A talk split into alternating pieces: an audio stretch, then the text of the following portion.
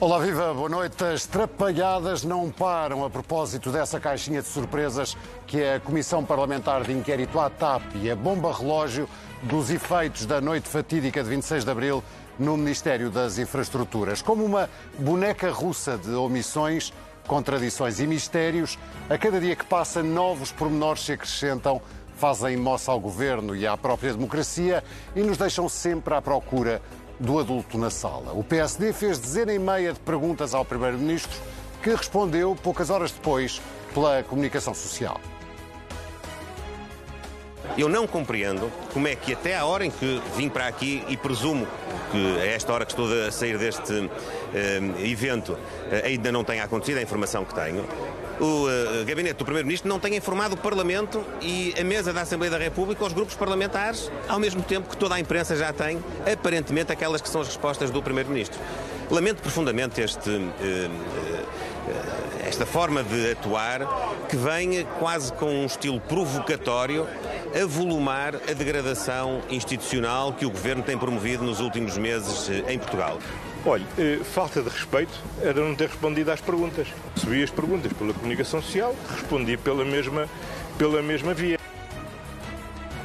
Houve um aparente desencontro nesta correspondência, na qual o Primeiro-Ministro repetia o que já se sabia e garantia que a iniciativa de contactar o SIS partiu da própria chefe do gabinete do Ministro das Infraestruturas, não tendo resultado da sugestão do Secretário de Estado adjunto do Primeiro-Ministro.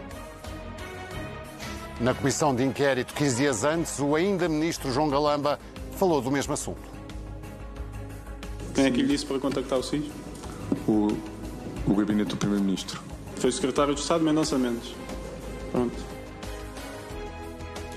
Para a semana, o Parlamento promete. Mendonça Mendes é inquirido e é também o regresso de Pedro Nuno Santos, depois de meses em silêncio. Mais calado do que o costume, Marcelo Rebelo de Sousa falou primeiro por enigmas.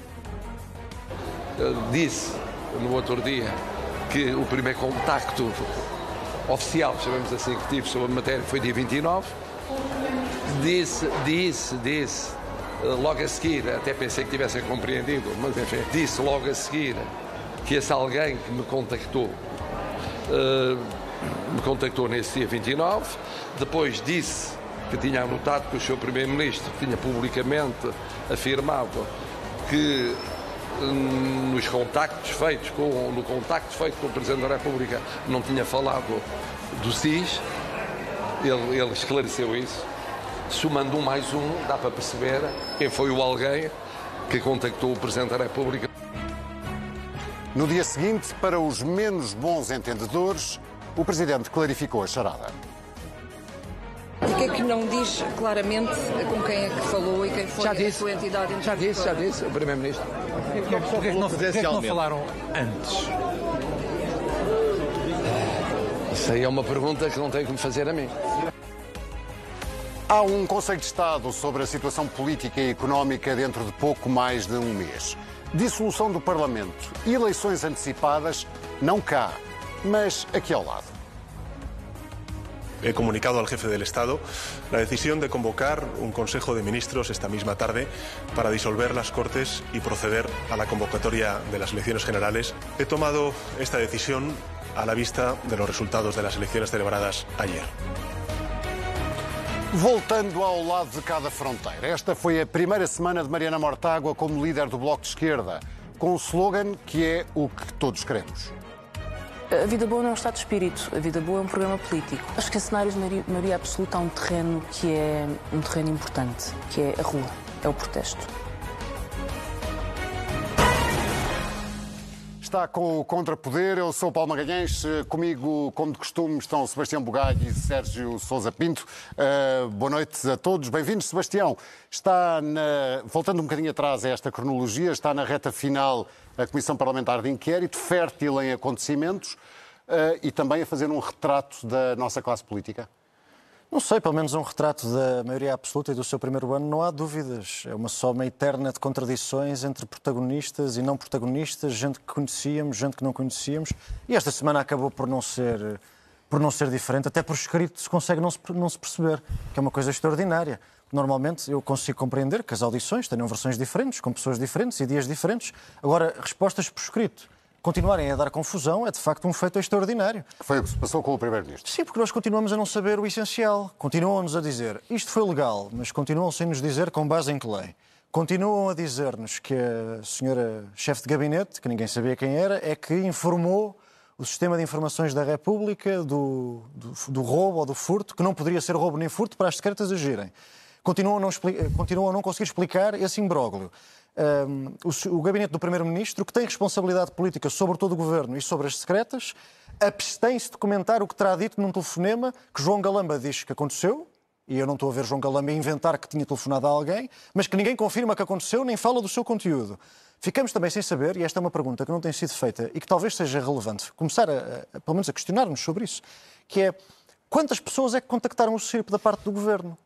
Porque toda a narrativa e todas as justificações têm sido. Ah, não, não. Foi a doutora Maria Eugénia Correia que contactou e informou as secretas. Muito bem, mas estamos a presumir que as secretas só podem atender um telefonema por dia? Nunca, não, poderá, não poderá mais alguém ter falado com o CIRP? Não poderá mais alguém ter contactado o gabinete da embaixadora Mira Gomes? É uma possibilidade. E depois, só mesmo para terminar, em relação às respostas por escrito do Sr. Primeiro-Ministro, não percebo, e falta, falta também saber, quais é que são as consequências políticas que o seu Primeiro-Ministro tira dos, das suas constatações. Porque António Costa disse, naquelas respostas, por escrito, que o facto de Frederico Pinheiro não estar credenciado e ter acedido à documentação classificada era ilegal. O termo, o termo, legalmente está escrito pelo Primeiro-Ministro. Se era ilegal e foi num gabinete do seu governo, não tira consequências políticas? Dúvidas, eh, Sérgio Sousa Pinto, sendo que para a semana, na semana que vem, como eu dizia há pouco, temos o regresso de Pedro Nuno Santos e uh, Mendonça Mendes vai também, na semana que vem, uh, fazer ressuscitar o assunto do, dos telefonemas e dos, dos contactos da noite de 26 de Abril. Boa noite, Paulo. Boa noite, Sebastião. Boa noite, Sérgio. Eu devo dizer que, até por dever de ofício, eu, se calhar, tinha a obrigação de ser um especialista nestes meandros, ouvir atentamente as declarações de, de Fulano e Cicrano e ter uma opinião sobre ela com uma certa autoridade. Eu devo dizer, e se calhar nisso estou em linha com a maioria dos portugueses, eu já perdi o fio à meada já não tenho o menor interesse nas picadas que o, que o Presidente da República dá ao Primeiro-Ministro, nas justificações do que o Primeiro-Ministro dá ao Parlamento, nas respostas, nas perguntas feitas através da comunicação social pelo PSD, nas respostas igualmente feitas pela comunicação social do Primeiro-Ministro. Sinceramente, eu pergunto, a quem é que isto ainda interessa? Só espíritos retorcidos e profundamente incapazes de compreender quais são as grandes questões nacionais. O que, é, que, o que, é que interessa esta história? Já estou farto de ouvir falar. Falamos de Estados-Estados, ninguém sabia que existiam, mas o que é que, que, é que verdadeiramente interessa ao país? Mas podemos continuar a dissecar isto. Mas, mas, mas, mas diz lá, diz lá. Mas, oh, Sérgio, tu próprio foste prim... uma das primeiras grandes vozes do Partido Socialista a constatar a gravidade da ação provavelmente ilegal do SIS. Isso convém esclarecer ou não? Não, mas... Mesmo que eu, eu nem defendo uma comissão de inquérito ao SIS, não, mas convém eu, que isso eu, seja eu, esclarecido. não, mas não há nada para esclarecer. Eu disse, ah, o SIS não tem, não é preciso ser jurista. A pessoa hum. escreve-se na Faculdade de Direito, vai para o primeiro ano e percebe. Vai à lei, a lei, a lei não, é, não, não, não, não, não é ciência quântica, qualquer pessoa consegue perceber o que está na lei, tem que lá ir, não é? E vai à lei e vê, olha, nas atribuições do SIS não existe nada que uh, autorize esta ação concreta do, uh, dos serviços de informação. Não é preciso ser um jurisconsulto. Uma pessoa percebe isto, foi o que eu disse. Certo, eu disse, certo. não tem cobertura legal. E te perguntas-me hoje, foste a primeira pessoa que disseste. E então eu reitero, não tem cobertura legal. Agora, se queres continuar a dissecar, se foi o Estado de Estado, se foi o Estado de Gabinete, se foi o pessoal mas, da limpeza, então, mas, já acho que o país está farto, sem eu estou saturado. nem insistir nisso. Eu também estou saturado em relação ao tema, também já estou, estou saturado, já estou, estou solidário sobre... com todos os portugueses que estão saturados. Mas não há consequências sobre isso? Tu próprio estás a dizer, é ilegal. Então, não há consequências sobre isso? Pois não sei, diz lá tu quais são. Uh, exige, mas que conclusão, é que tiras, que conclusão é que tiras de todo este caso? Tudo isto não devia não, eu, eu... contribuir para o esclarecimento? Consideras-te esclarecido? Não? Sim? Talvez. Primeiro-Ministro, quer dizer, isto. Vamos lá ver. A única coisa que me interessa é a seguinte. Espero que o país compreenda, e especialmente o Governo e os serviços de informação, percebam que estão ao serviço do Estado. E que estão ao serviço do Estado têm que ser uh, cuidadosos nas ações que, que equacionam uh, desenvolver no terreno. E que percebam que têm que agir no quadro da lei. Os, os serviços de informação têm que uh, uh, respeitar absolutamente os, o quadro da lei no qual a sua ação é autorizada e é legal. Isso é o que me interessa. E o que me interessa é que percebo mais uma experiência, não é a primeira, é mais uma experiência que devia permitir, certamente os serviços de informação também têm juristas, que sabem muito bem quais são o quadro jurídico em que lhes permite agir, saírem parar ao banco de um tribunal, também não lhes convém, certamente, perceberem qual é o quadro da ação. E não é, não, não é terem uma atitude servil em, em relação ao governo, em relação aos governantes. É perceberem qual é o quadro jurídico que lhes consente intervir. E, portanto, isto é, é, o fundamental. E que não se repita isto. Que não se repita um cidadão ser contactado à meia da noite por um fulano qualquer que diz que é do SIS, não é? Uh, a dizer que vai lá entregar não sei o quê. Isto acabou. Isto não pode repetir-se. Não é possível. Num Estado de Direito isto não é possível. Eu gostava, as secretas, eu gostava, as secretas são, do, são do Estado, não são do Governo. Que diz o Presidente da República. Sim. Eu gostava, não, Mas diz o Presidente da República dessas platitudes. Toda a gente sabe isto. Mas nós não somos Presidente da República. Há um que é. Tenciona fazer alguma coisa? Não tenciona, cale-se, não vale a pena continuar a atormentar-nos. Quer o desgaste lento do governo, quer o desgaste rápido, quer demitir o governo. O que é que quer o presidente? Se não quer nada, cale-se, cale-se. Parece este serviço ao país. Uh, Sérgio, uh, Sebastião? O que, eu, o, que me pareceria, o, que eu, o que me pareceria apropriado, uh, sendo também um respeitoso fã do silêncio como prática presidencial, sem exageros, claro, até porque depois deixaríamos ter algo para comentar. Mas isto para dizer que eh, eu acho que aquilo que falta do ponto de vista da segurança institucional, parte António Costa já fez, que foi dar a garantia de que nunca, durante o seu, durante o seu consulado enquanto Primeiro-Ministro, o SIS tinha agido de forma política ou partidária. Ele deu a sua palavra e eu já, já elogiei isso aqui neste programa. Mas depois também falta isto que o Sérgio Sousa Pinto aqui fez, eh, que é haver alguém com responsabilidades executivas a dizer isto não se vai voltar a repetir. E ninguém nos deu essa segurança. E depois nós não podemos ignorar o precedente que abre estarem-nos a dizer que uma ilegalidade foi legal. Uhum. Porque se algo que não foi, que, que, se algo que foi feito à margem da lei está a ter cobertura legal de um governo democraticamente não eleito. Não tem cobertura legal. Não, não, não, mas desculpa, o governo está a dizer que isto foi legal. Mas o governo não pode declarar o que é legal. Não é, não é essa a função da Constituição. O governo não é fonte de direito. O governo não declara o que é legal. Declara tu, está, está declara o Paulo Magalhães, declaramos nós. o governo não declara o que é legal. Não é uma fonte de direito. Mas está a fazê-lo, não é? Não, não está a fazê-lo. Está a dizer a sua opinião. Chama-se opinião. Pronto, mas a opinião de quem é Primeiro-Ministro, quando um Primeiro-Ministro, com uma maioria absoluta, diz isto foi legal, isso tem um peso, isso abre um precedente. Diferente de tu dizes. Era, isso que eu, era aí que eu queria chegar. Tem que declarar o direito aos tribunais. Isso, um Primeiro-Ministro não pode declarar o que é legal. Mas, mas, fez, fez sobre isso, fez sobre o SIS, fez sobre o roubo, fez sobre uma série de outras coisas, mas adiante, não querendo voltar aí, só para dizer isto, é, abre um precedente perigoso haver um chefe de governo com uma maioria absoluta que diz isto foi legal quando não foi, porque depois tudo aquilo que é ilegal pode ter sido legal no futuro. E isso é perigoso. Mas sobre as contradições, e mesmo para terminar, Quer dizer, não é só sobre o SIS, nem só sobre o computador, nem só sobre o João Galamba, nem só sobre o Frederico Pinheiro. Esta semana, no Parlamento, aconteceram mais contradições e é por isso que eu, eu julgo que... Na Comissão Parlamentar de Inquérito? E não só na Comissão de Economia, no Sim. Parlamento, nas várias comissões parlamentares, Paulo Magalhães. O que leva-me a crer que, infelizmente, a incongruência está no ADN deste Executivo. Quer dizer, como é que o Diogo Lacerda Machado vem dizer que sabia perfeitamente e até elogia uh, o negócio de David Neilman em relação aos Airbus, o muito criticado negócio das, das, das aeronaves que o empresário fez quando veio para a TAP. Como é que Lacerda Machado vem dizer eu sabia e, fez, e ele fez bem? Isso fazia sentido. E o Pedro Marques, que era ministro ao mesmo tempo que o Diogo Lacerda Machado estava na administração da TAP, disse critica e não sabia. Quer dizer, foram estes dois senhores que reverteram a privatização do governo de Passos Coelho, ao mesmo tempo, com o mesmo acordo, na mesma encomenda, trabalharam juntos. Como é que um sabia uma coisa e outro não sabia? É uma coisa que não se percebe. Ainda eh, esta semana. Perplexidades, Sérgio. Não, não, perceber é natural, quer dizer, quantos de nós ainda percebem alguma coisa do que Pronto, está é esse, o meu, é esse o meu ponto, dizer, Sérgio. Uma, uma, das regras de um bom enredo é ser suficientemente simples para as pessoas poderem acompanhá-lo, não é? Quer dizer, isto é, já, é, já ultrapassa tudo. Agora, a situação resume-se ao seguinte. Houve uma intervenção do SIS. Devia ter havido, do meu ponto de vista, opinião. Não sou fonte de direito, Sim. não sou doutrina, não sou jurisprudência, não sou lei, não sou costume. Tenho só opiniões. O Primeiro-Ministro é igual a mim, também tem opiniões. Pronto. Não devia tê-lo feito. Foi uma má decisão oportunismo da oposição. Dramatizar, dramatizar, dramatizar para desgastar o governo. O Presidente da República quer causticar, na medida do possível, o governo e o Primeiro-Ministro. Transformou-se no grande patrono da causa do SIS. Também ele agora é um grande uh, defensor de, enfim, do regular funcionamento das instituições numa acessão que é esta. Uh, por razões que, obviamente, toda a gente percebe, que estão relacionadas com a degradação das relações com o seu ex-aliado António Costa. Mas isto é um problema que não nos diz respeito. É um problema de dois órgãos de soberania que vivem um dramalhão podia ter sido Dois extraído. soberania que nos dizem respeito. Pois claro, mas isto é uma telenovela mexicana. Uma pessoa não pode ser. Eh, eh, não tem interesse. Eu não vou acompanhar. Uh, uh, diariamente, no Jornal da Noite, as maldades que o Primeiro-Ministro faz ao Presidente da República uhum. e, mais regularmente, do, do que o Presidente da República perpetra ao Primeiro-Ministro. Não, não, não, interessa, isto não interessa, isto não interessa. O que interessa os primeiros do país. Isto é tudo uma novela que não tem o menor, a menor relevância. Tudo o que importava é perceber qual é o âmbito de atuação dos serviços de segurança, não é? Isto não tem a ver nem com o desejo íntimo da oposição de desgastar o governo, uh, o desejo do governo de sobreviver a estes ataques, enfim, desastrados e azelhas da oposição, que manda perguntas, primeiro põe nos jornais, depois não sei o quê.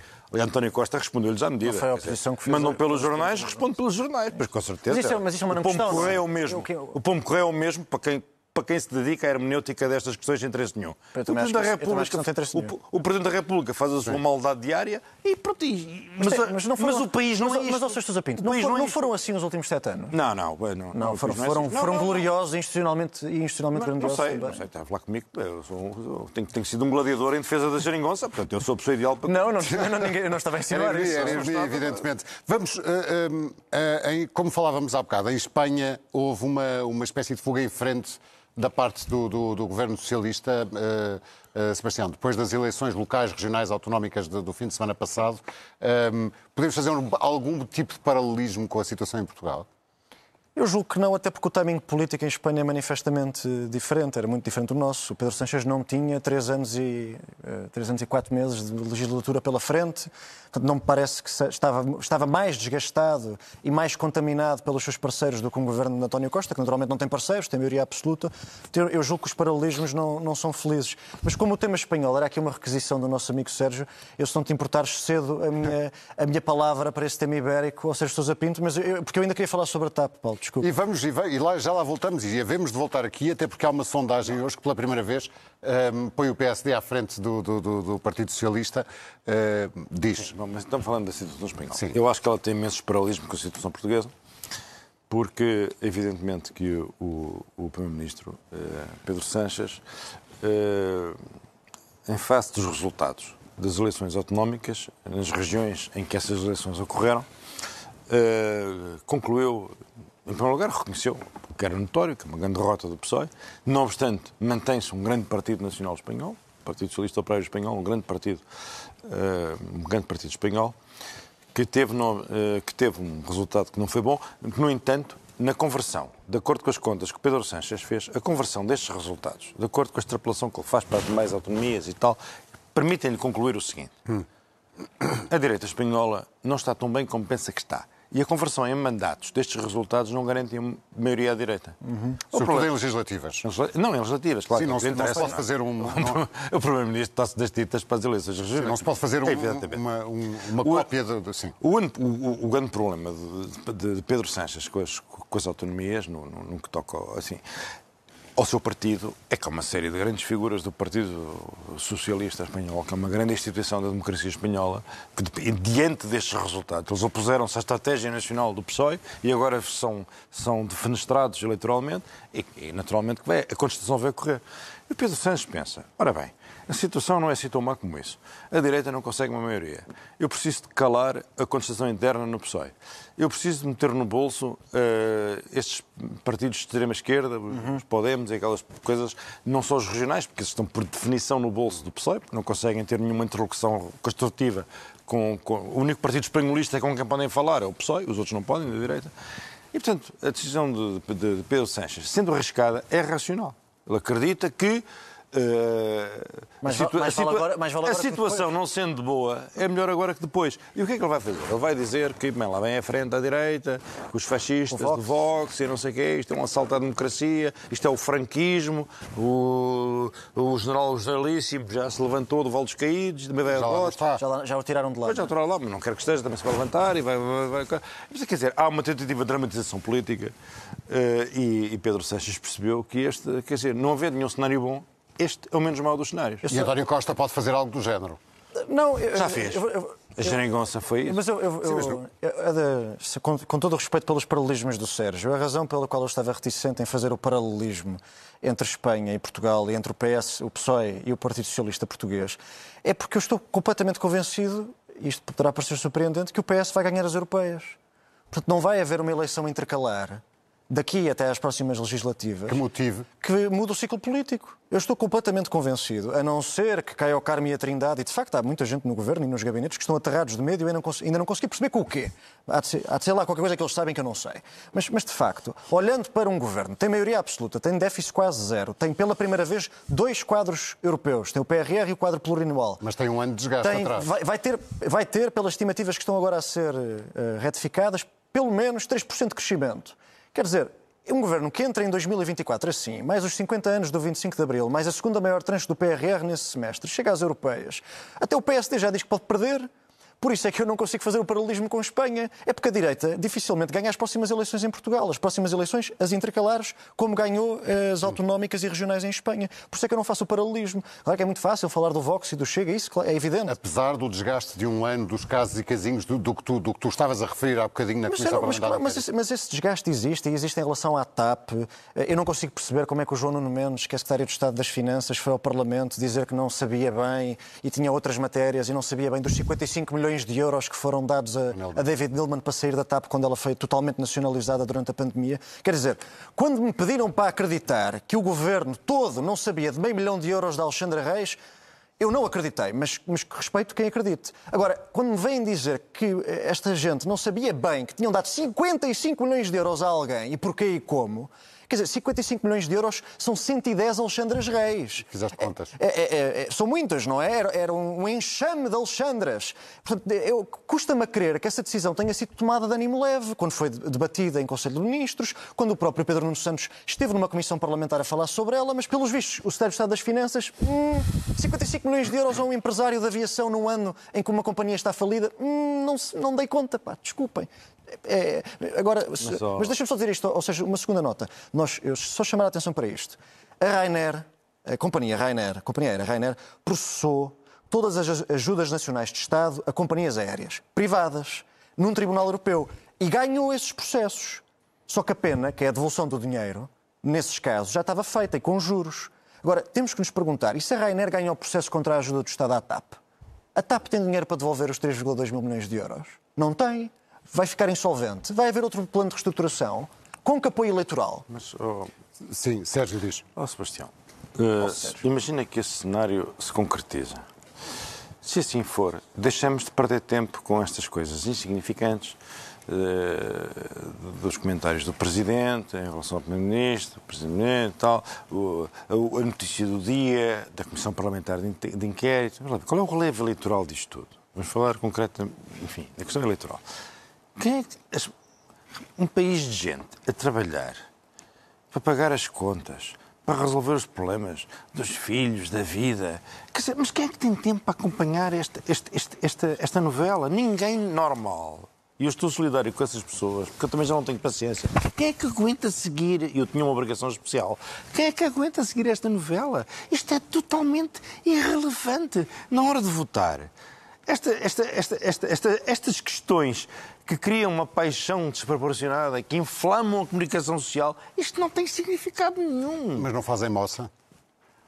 Sei lá se fazem moça, isto, nada, nada disto tem, tem, tem, tem, significado. O que é que isto importa para a vida de, de quem quer que seja? Nós tínhamos de estar aqui a debater, por exemplo, indicadores de economia. Indicadores de economia são reveladores de alguma coisa ou são apenas um pretexto para o governo fazer propaganda? Não, não, não batemos nada disto. Andamos aqui a conta Marcelo, Marcelo diz, Costa, Costa, Marcelo. Parece mais uma chefe de gabinete, milhares de chefes de gabinete, já lá foram duas, mais irão certamente. E andamos aqui nesta, nesta hermenêutica de comentários chefes de gabinete. Quer dizer, o que é que isto interessa para o país? Isto é uma espécie de exercício coletivo em favor da alienação. Vamos bater coisas que não têm interesse para nenhum. Nenhum, nenhum, nenhum. Não, com, com, com todo respeito, pronto, elucida-me, elucida O fracasso do governo... Ilumina-me, ilumina-me. O, o, ilumina o, desastroso ano da maioria absoluta não é uma alienação, é a realidade e já foi assumida Mas pelo primeiro desastroso ano? Só falas aqui de chefes de gabinete, da TAP, de não sei quê, de hipóteses não verificadas, de, de, de, de cenários de coisas e tal. Muito bem. Só para... Então, vamos, vamos ao quem vota, viramos a página. Vamos. Viramos a página. Hum, está, estávamos, a, estávamos a falar de, de política e vamos continuar a falar de política. Vamos vamos. a página, vamos ao quem vota. Está a subir nas sondagens. É um começo auspicioso para inverter o trambolhão do Bloco de Esquerda nas últimas legislativas. Mariana Mortágua sucedeu no passado fim de semana a Catarina Martins. Um, começo por ti, Sérgio, que estás inspirado particularmente. Muito obrigado. Uh, tem, uh, tem o que é preciso, uh, Mariana Mortágua, para o tal refrescamento do partido? Que vários partidos têm sugerido para si próprios? É, isso é uma pergunta boa, como são é, todas. É uma pergunta, é uma pergunta difícil, porque não é evidente. O, que é que pode ter de refrescante uma coisa que é um, um bloco de esquerda para mim? Não temos que ter uma pergunta que fizeste ou à inteligência artificial, não é? A Wikipédia. Para mim, o bloco de esquerda é uma coisa que vem do maoísmo, do EDP, do não sei quê, e tu lanças-me logo esse desafio tremendo. Refrescar a UDP, refrescar o maoísmo. Eu, é, Mas tu és capaz, tenta. Diante de uma pergunta com esse alcance, o que é que eu poderei dizer? Uh, agora, agora reparei que o esquerdismo decidiu lançar a fateixa à classe média. Tenta interagir com a classe média de uma forma. E, e, e perceberam o que, que é uma evidência, não é? Uma evidência, uh, que é a classe média, que é uma classe vasta em Portugal, embora nós tenhamos uma definição de classe média irrealista, não é? Nós pegamos em pessoas com ordinários ridículos e contamos com eles como sendo classe média, porque, e é a única maneira de parecermos um país ocidental. Porque se não fizéssemos este exercício, nem sequer éramos um país ocidental, porque não disponhamos de classe média. E o nosso regime político também era um milagre, porque sem classe média não há democracia liberal, como aquela que nós temos, não é? Hum. Bom, e portanto o Bloco de Esquerda lá detectou que existe uma classe muito massacrada, que não é, que não é beneficiária dos, dos, dos grandes eh, das políticas públicas redistributivas e de subsídios e tal, e que é uma classe que, que se caracteriza por uh, receber salários baixos, pagar impostos exorbitantes, uh, sofrer os impactos da inflação e ver-se aflita para pagar os juros do crédito de habitação, porque a classe média, de geral, está endividada, porque a classe média portuguesa, uma das idiosincrasias nacionais, isto é uma classe média que se vê aflita para poupar poupar. A poupança da classe média são os descontos para a segurança social, na esperança de um dia ter um, uma pensão digna. É? Aqui neste país ninguém poupa, não é verdade? Depois do Estado, do Estado se, se interessar pela sua situação patrimonial e tributar 40%, 50% de, de, de, rendimentos modestos. Porque isto é assim, é o país que somos. Uh, e o Bloco de Esquerda parece ter detectado a existência deste enorme bloco, que é um bloco que, em larga medida, também vota PS, e o, e o Bloco de Esquerda só pode, só pode crescer à custa do Partido Socialista. Uhum. E, portanto, naturalmente, decidiu faz, sentido. Faz, sentido. Faz, faz, faz, sentido. Faz, faz sentido. Agora, eu acho, eu, quer dizer, é, é, mais uma. A política é um fenómeno fascinante. Não é? Eu acho que quem não gosta de política faz mal, porque é das, das coisas mais fascinantes que existem. Uh, perceber Quando como... não envolve chefes de gabinete. Não, é pá, não, isso aí, pá, eu não dou peso peditórios, não percebo nada dos chefes de gabinetes. Não, é, pá, não tenho mas, mas ó, Sebastião, o que, o, o que o Sérgio estava a dizer ah, é. Há pessoas que fazem melhor que eu isso, porque é que me vou dedicar a uma coisa que eu faço mal? Estava... Estar a fazer hermenêutica do chefe de gabinete. Estava, estava o o Sérgio, a, a, qualquer quando dia, o Sérgio fala, dia faço uma pós-graduação em chefe de gabinete. Quando o Sérgio estava a falar da, da, da falta, da falta de, do discurso de Mariana Mortágua, sim. foi disso, era disso que estavas a falar quando sim. fala da falta de segurança para os mais velhos, a falta de sim, sim, para os mais disso? novos. Mariana, o, o, a Mariana Mortágua está a atirar-se onde o PS falhou onde está a falhar neste momento, sim, mas uh, e onde seria muito difícil acertar por completo no ano de crise inflacionária como aquele que estamos a viver. O PS ia sempre perder eleitorado depois da maioria absoluta. Isto pode parecer claro, uma verdade lá para Alice, sim, claro. mas nenhuma maioria absoluta iria passar incólume à crise da guerra, da inflação e da energia. Isso, não, isso era um, e ao era um... próprio desgaste do poder. Era impossível. As expectativas nunca coincidem com o resultado. não é, Sérgio? Mas eu percebo, o que eu, ou seja, descontentes da maioria absoluta iriam sempre uh, acontecer, hum. iriam sempre uh, surgir. Agora, vamos ver quem é que os consegue pescar da melhor maneira. Fazendo aqui um, um exercício sobre a Mariana Mortágua e a sua primeira semana como coordenadora do, do Bloco de Esquerda. Um, e fazendo um esforço para esquecer o maoísmo e a UDP, a mim também é particularmente difícil. Mas se nós fizéssemos um exercício, que é, se nós ignorarmos que a Mariana Mortágua é Mariana Mortágua, e se nós ignorarmos que aquilo que ela disse foi dito por ela, e eu vou ler aqui várias coisas que, que a deputada do Bloco de Esquerda, agora líder, disse ao longo desta semana defendeu a baixa do IVA e do IRS. Defendeu que a sua geração e a minha não, têm de parar de ser a geração que tem medo do futuro em Portugal. Defendeu um Serviço Nacional de Cuidados Intensivos para os mais velhos.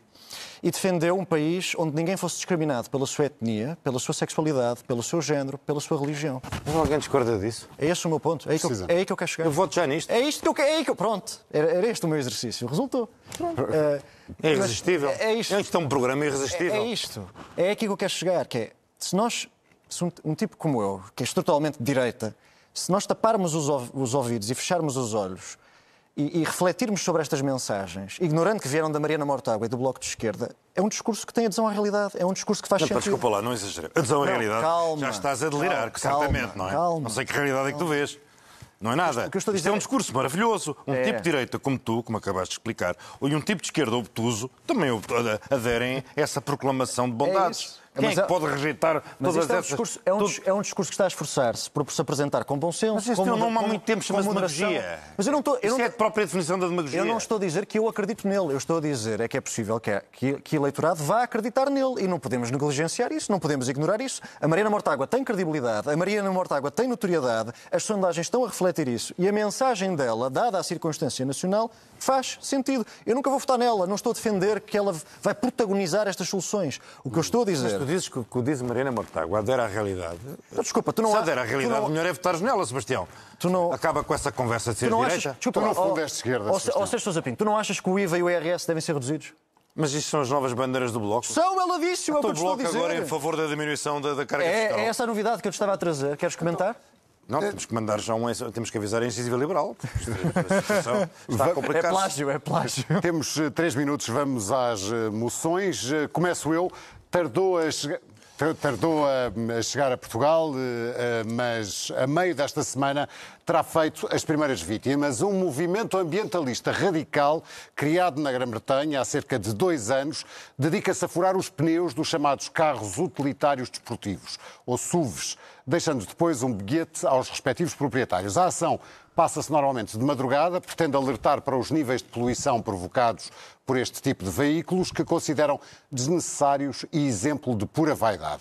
Fica o alerta a quem os tem e às autoridades para uma redobrada Uh, atenção, é uma moção de censura. Agora, Sebastião, a tua moção? A minha moção é de censura e tem a ver com as novas tabelas do IRS. Uh, foi um trabalho que foi feito pela revista do Diário Notícias, O Dinheiro Vivo, eu ia, pela Salomé Pinto, a jornalista Salomé Pinto é que, é que o fez. E ficámos a saber que um filho, com, um filho de pai solteiro ou de mãe solteira com deficiência, antes tinha direito a 60% de isenção, portanto equivalia ao facto de ter cinco filhos, Portanto, se tivéssemos um filho, se fôssemos uns pais solteiros e tivéssemos um filho deficiente, teríamos, isso equivaleria a ter um, um, agregado familiar com cinco crianças e com esta atualização das tabelas do IRS passará a contar apenas com três filhos e meio. Ou seja, quem tem um filho deficiente e é pai ou mãe solteiro vai pagar mais impostos. Esta é uma das consequências que foram agora tornadas públicas das, das, novas atualizações do IRS e eu venho aqui criticá-las porque me parece lamentável que o Estado não, não abdique de proteger aqueles que mais precisam, nomeadamente as famílias, os pais e as mães solteiros que têm filhos deficientes a seu cargo. Fica mais esta moção de censura. Tu também tens uma moção de censura, Sérgio? Sim, a minha é assim um bocado pedestre, mas eu, de qualquer maneira, vou apresentá-la. E a minha tem a ver com esta coisa dos sacos plásticos. É, os sacos plásticos, como é que se chamam? Finos ou o quê? Sim. São aqueles onde nós pomos os tomates. Ultra leves. Ultra leves. Não, não sei se é ultra leves, Bem, mas as pessoas isto, vamos lá, essa matéria, quer dizer, uma pessoa trazer para aqui uh, impostos, até para uma coisa.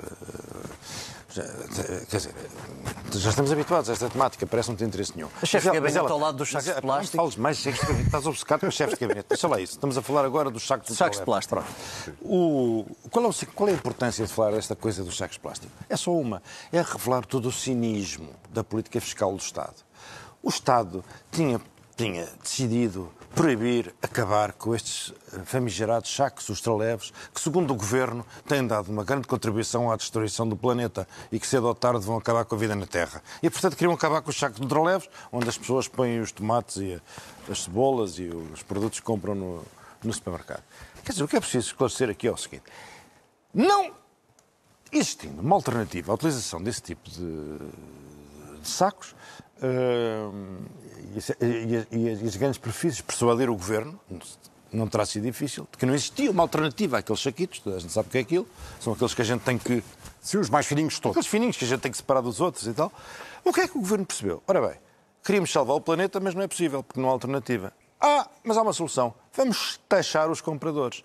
Não existe qualquer correlação, não existe qualquer lógica que consiga estabelecer uma conexão, a não ser que a gente se dirija à caixa de supermercado com os bolsos cheios de cenouras e, Sim. e, e, e outros bens. E outros bens, não sei o quê, que é uma coisa que é inverosímil, ninguém vai fazer isto, a gente vai pagar o diabo da taxa. Mas quer dizer, não existindo alternativa, qual é a solução? É inventar uma taxa para o consumidor. Quer dizer, eu só quero lembrar o seguinte, sempre com uma taxa, sempre com um imposto, sempre com uma medida qualquer, de qualquer natureza, inimiga da liberdade, é criada, é sempre em nome de um bem maior. E neste caso, mais uma vez, o bem da moda é a salvação do planeta. E, portanto, por causa daqueles saquitos, e em nome da salvação do planeta, vão as pessoas pagar mais uns patacos para comprar cebolas, limões e. E tudo o resto. Ficam as eh, moções de censura e os alertas. Exatamente. Uh, Sérgio Sousa Pinto, Sebastião Bugalho, ficamos por aqui. Contrapoder volta para a semana que vem. Está, como sabe, sempre acessível em cnnportugal.pt e também em podcast. Boa noite, bom fim de semana.